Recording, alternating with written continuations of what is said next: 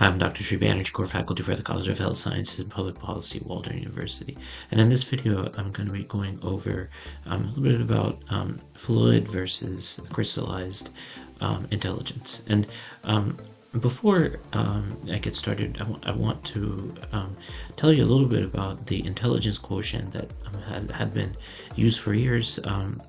A lot of times it was found that ethnic groups um, that were more predominant um, were able to um, perform better than um, ethnic mi minorities um, or uh, yeah, uh, individuals in minority status. So um, here's some ways to measure fluid intelligence. Typically, fluid intelligence is the ability to put um, uh, some some of the um, levels of intelligence together, and then the uh, concrete intelligence is somewhat of factual information that you have al already have at your disposal. Um, so, crystallized um, intelligence to recall various mathematical concepts and theories and providing the correct answers.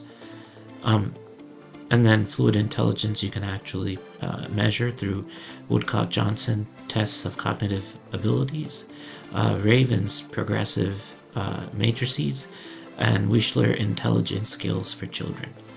Um, so that's uh, all three that um, is for fluid intelligence.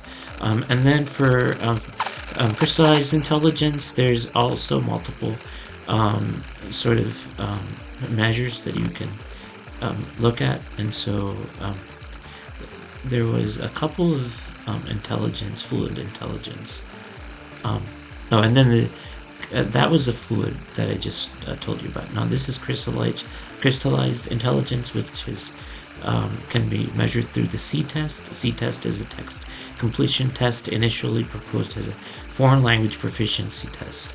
Um, and then the Wechsler Adult Intelligence Scale, WAIS.